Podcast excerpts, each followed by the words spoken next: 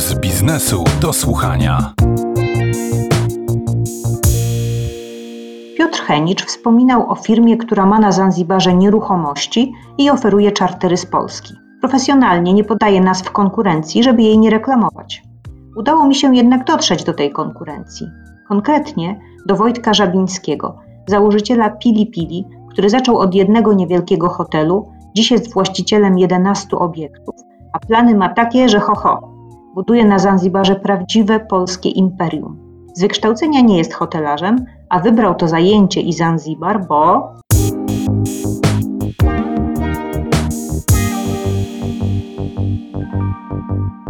Na Zanzibarze byłem pierwszy raz 4,5 roku temu. W Oksie to był mój pierwszy przyjazd. Wcześniej marzyłem o Zanzibarze, bo wiedziałem dużo o Zanzibarze, bo gdzieś tam się doczytywałem, jakoś mnie ta Afryka ciągnęła, a w szczególności właśnie Zanzibar taki był. Ale mówię, no nigdy nie było jakby na to ani czasu, na początku pieniędzy, potem czasu, bo to były bardzo drogie wyjazdy, bo w czasie, kiedy ja zaczynałem e, się interesować Zanzibarem, to wyjazd dwóch osób kosztował nawet i 40 i 50 tysięcy złotych. Także to były naprawdę tak kolosalne pieniądze, że ja na to takim wyjeździe nie marzyłem na początku, bo zaczynałem od bankowości i jako księgowy, potem troszeczkę szybko awansowałem i tam różne miałem potem już jakby szczeble kariery, ale jakby nigdy te środki nie pozwalały mi na to, więc jakby nigdy nie byłoby mnie stać na ten Zanzibar tak naprawdę. A potem się pojawiła sytuacja taka, że zmieniłem sprawy też zawodowe, zacząłem się troszeczkę zajmować innymi rzeczami w Polsce, no i namówili mi w końcu znajomi, że skoro tak marzyłem o tym Zanzibarze, to może warto na niego pojechać. I tak było rzeczywiście, że pojechaliśmy 4,5 roku temu, to był listopad, pamiętam, 2016 roku. No dość śmiesznie to wyszło, bo przyjechałem, pamiętam, na początku do Stone Town, gdzie no nie podobało mi się zupełnie, byłem rozczarowany Zanzibarem.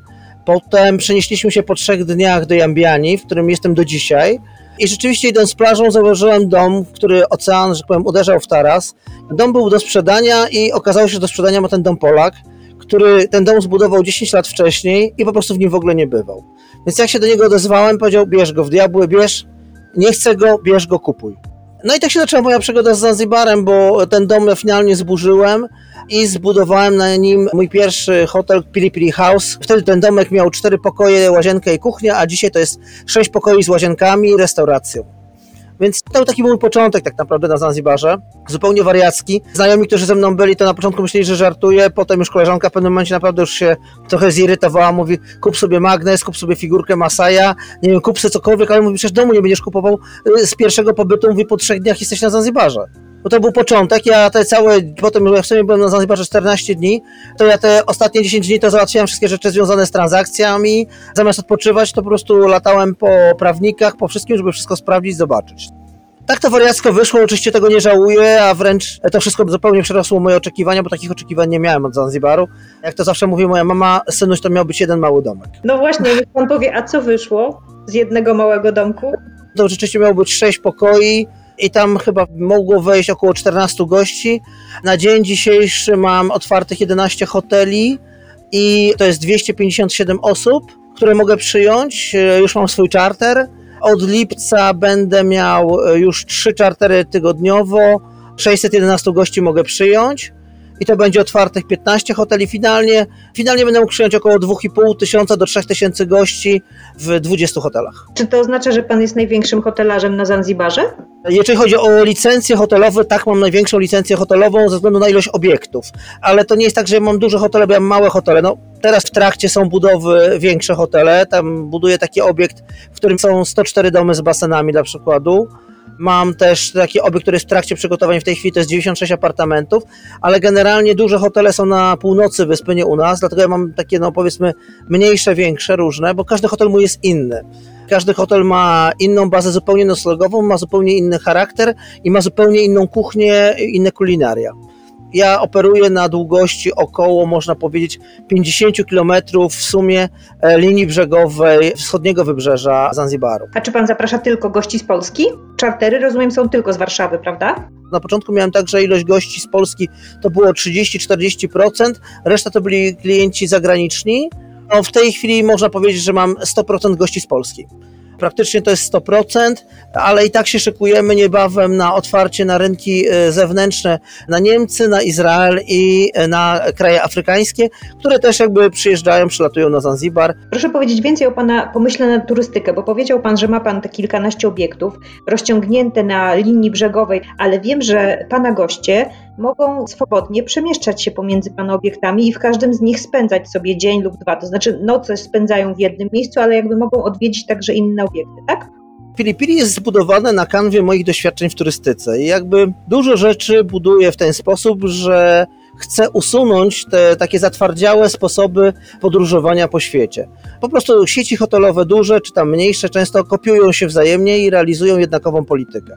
Jeżeli mamy dla przykładu pobyt all inclusive w hotelu, to nie możemy się przemieszczać od hotelu do hotelu, dlatego że musimy po prostu jadać w swoim hotelu, w którym jesteśmy zameldowani. U mnie jest tak, że moi goście są gośćmi pili-pili, czyli śpią rzeczywiście w wybranym dla siebie obiekcie, ale mogą korzystać z opcji all inclusive i w ogóle ze wszystkich rzeczy mogą korzystać we wszystkich praktycznie obiektach, poza trzema obiektami, które są obiektami zamkniętymi dla gości z zewnątrz ale generalnie taka jest zasada, że każdy może iść do innego hotelu i zjeść sobie zupełnie tą inną kuchnię, posiedzieć sobie w innym otoczeniu, spotkać się ze znajomymi. Jeżeli jesteśmy w jednym hotelu i mamy przez 14 dni jeść to samo, no to szczerze mówiąc, jak dla mnie jest to nudne i tak każdy będzie szukał jakiegoś wyjścia, żeby jednak pójść i coś zjeść, spróbować coś zupełnie innego. Tym bardziej, że mówię, no moja kuchnia w jednym hotelu jest typowo wegetariańska, w innym typowo owocomorza, w jednym jest typowo plażowa, w drugim będzie bardzo wykwintna. Goście mogą się przemieszczać i mogą sobie e, spożywać każdy każdy posiłek, którykolwiek, nawet śniadanie, czy obiad, kolację, czy kolację, czy, czy obiad, mogą iść sobie zjeść w dwubiętnik wybranym przez siebie hotelu.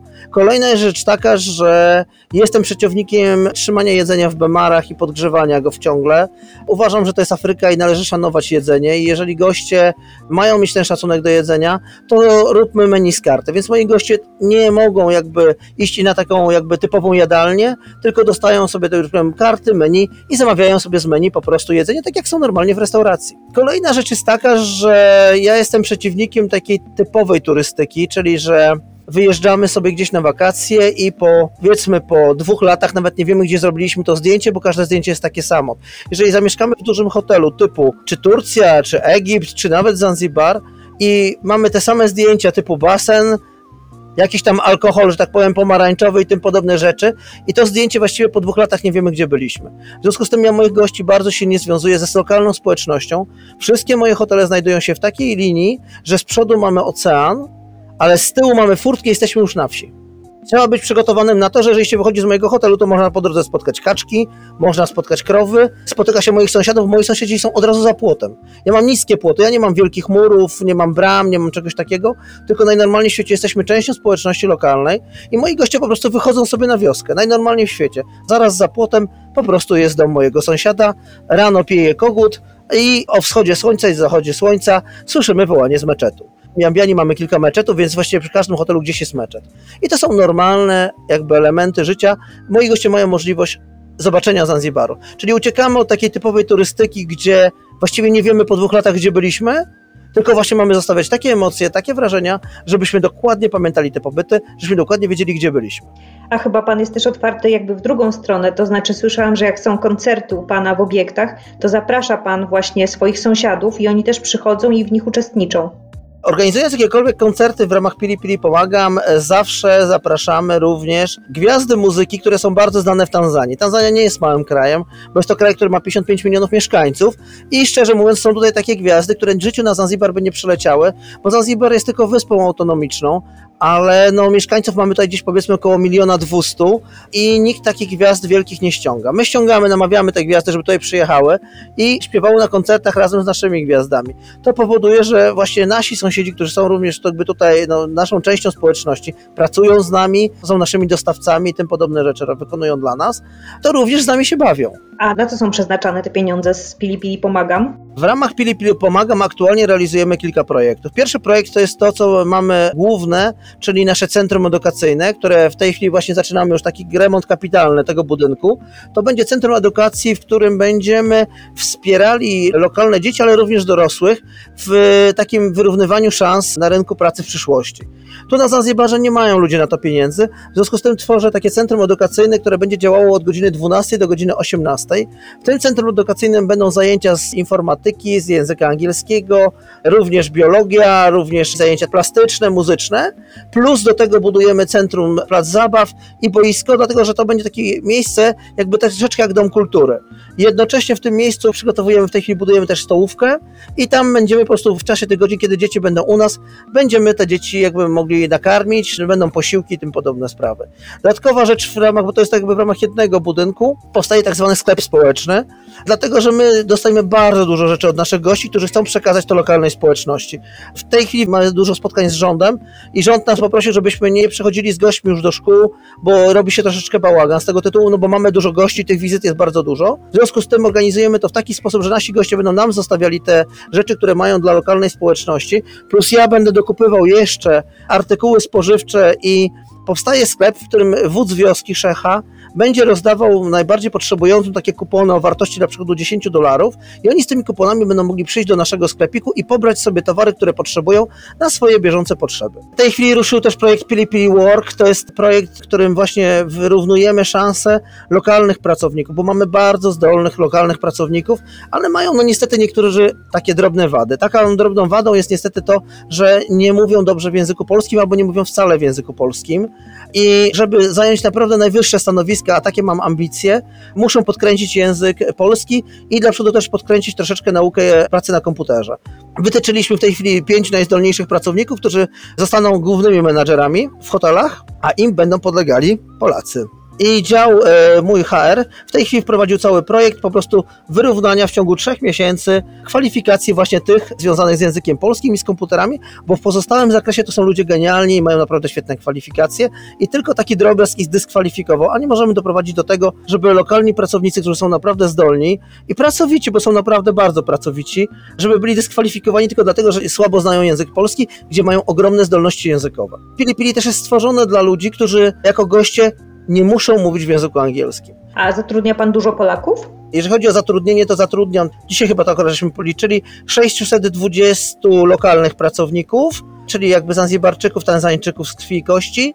Polaków na wyspie zatrudniam w tej chwili chyba coś około 45, bo obniżamy to jakby i zamieniamy to w kierunku lokalnych specjalistów. I w Polsce zatrudniam chyba coś koło 30 osób. A w Polsce to jest call center, tak? Bardziej? Call center to jest dział inwestycji, no czyś tam księgowość i tym podobne rzeczy. A czy to jest tak, że jak pan zainwestował w pierwszy dom i zainwestował w jego remont i potem zaczął wynajmować pokoje, to z tego zebrał pan pieniądze, żeby kupić kolejny hotel?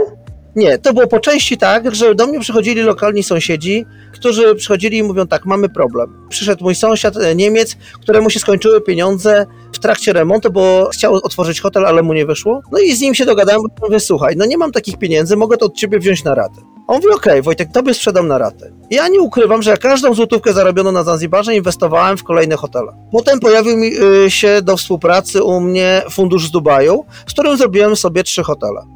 I oni obarczyli mnie takim zaufaniem, że aż czułem się skrępowany, bo naprawdę ja dopilnowywałem wszystko od początku do końca, a oni przyjechali z funduszu półtora roku po otwarciu trzeciego hotelu. Ich zaufanie mnie nawet przerażało czasami. Tym bardziej, że finansowali to zdalnie, naprawdę, bo jakby finanse były, jakby wszystko było, więc wszystko chodziło. Potem oczywiście z zarobionych pieniędzy zacząłem kupować kolejne hotele, część hoteli wynajmuję, część hoteli kupuję. Dzisiaj moja baza, tak naprawdę patrząc na to, że docelowo jest 20 hoteli, to mogę powiedzieć, że 10 hoteli jest moich własnych, a 10 jest wynajmowanych na bardzo długie terminy. No i oczywiście realizuję coś, co jest nowością na Zanzibarze, no ale mam bardzo dobrą kancelarię prawniczą i to mi właśnie bardzo dużo pomaga. Realizuję tak zwany projekt kondominium. Kondominium, czyli budujemy kompleks hotelowy, właśnie te 104 domy. Te 104 domy zostały sprzedane osobom prywatnym z całego świata i jako Pili Pili mamy umowę dzierżawy tych domów i prowadzić tam będziemy hotel. Czyli są to projekty inwestycyjne. Pierwszy taki projekt zrealizowali Niemcy na Zanzibarze kilka lat temu ale no powiedzmy, że, że jakby na tym zakończyli i w tej chwili Pili Pili jest cedentem jakby drugiego takiego projektu na Zanzibarze, co jakby też Zanzibar bardzo cieszy, bo Ministerstwo Ziemi jest bardzo zainteresowane, żeby Zanzibar się rozwijał. I trzeci projekt też taki sam w tej chwili właśnie rozpoczęliśmy. Ja będę budował 96 apartamentów i te apartamenty też poszły do sprzedaży. I no przy dzisiejszym jakby oprocentowaniu, tym co się dzieje w ogóle na świecie i w Polsce, wiemy jakie jest oprocentowanie depozytów, a właściwie ludzie płacą karę tak naprawdę za posiadanie depozytu, no my gwarantujemy 12,5% w skali roku. No ale to też jest tak, że Zanzibar nas rozpieszcza, również jako inwestorów, bo trzeba pamiętać, że Zanzibar ma 11 miesięcy sezonu. A kiedy nie ma sezonu? Teraz jesteśmy właśnie w, w, ogromnej porze deszczowej, czyli mamy piękne słońce, ocean. Ja mam zarezerwowanych około 70% pokoi w tym jednym tygodniu, bo pozostałych już mam znowu full booking, bo jakby też ostrzegałem wszystkich, że może być tak, że będzie padało i że goście muszą być przyzwyczajeni na to, że między 15 kwietnia a 15 maja może padać. Więc wymaga tego uczciwość, żeby goście też jakby nie byli zdeterminowani po tym, że coś jest nie tak. Ja akurat zrobiłem dość dużą promocję na to, więc hotele mi się zapełniły, jest wszystko ok, wszyscy szczęśliwi, gość, pracownicy mają pracę, więc na koszty się zarobi. Przynajmniej coś nie stoi puste. W związku z tym e, ja jestem w sumie jedyny, który ma taki wysoki booking w ogóle w porze deszczowej, bo dużo hoteli się zamyka, a nawet polskie biura podróży w ogóle nie latają w tym okresie. Polskie biura podróży zamknęły swoje bookingi na początku kwietnia i otwierają dopiero w czerwcu. No ja bym tego nie mógł zrobić, bo ja tylko między teraz a 9 maja mam te 70% obłożenia, a potem znowu wskakuję na prawie 100. Pan ma swoje podejście do testów, bo Polacy dlatego latali na Zanzibar z biurami podróży z Polski, bo nie trzeba było tam na miejscu wykonywać testów. A pan chyba swoim gościom każe się testować, prawda? No tak, na początku spotkało mnie dużo hejtu z tego tytułu, ale z kolei goście, jak widać, moi uznali to, że to jest dobre rozwiązanie. Tak naprawdę ruszyłem z czarterami 18 października i wprowadziłem obowiązkowe testy dla wszystkich, którzy chcą wsiąść do mojego samolotu lub wejść do hoteli Pili Pili. Moi goście wykonują test na koronawirusa. Ja refunduję te testy moim gościom. I jeżeli komukolwiek wyskakuje pozytywny wynik, a to się zdarza do każdego samolotu, dlatego podziwiam osoby, które mnie hejtowały, a potem leciały samolotami innych linii i nie do mnie, tylko uważały, że dobrze, w takim razie polecam sobie z biurami podróży. Do mojego samolotu nie wsiada średnio około pięciu osób, które mają wynik pozytywny na koronawirusa. To razy rodzina i tym podobne rzeczy, to już możemy mieć jakiś obraz, w jaki to będzie miało finał. Ja nie jestem może historykiem, ale po prostu lubię fundament. Lubię fundament taki bezpieczny.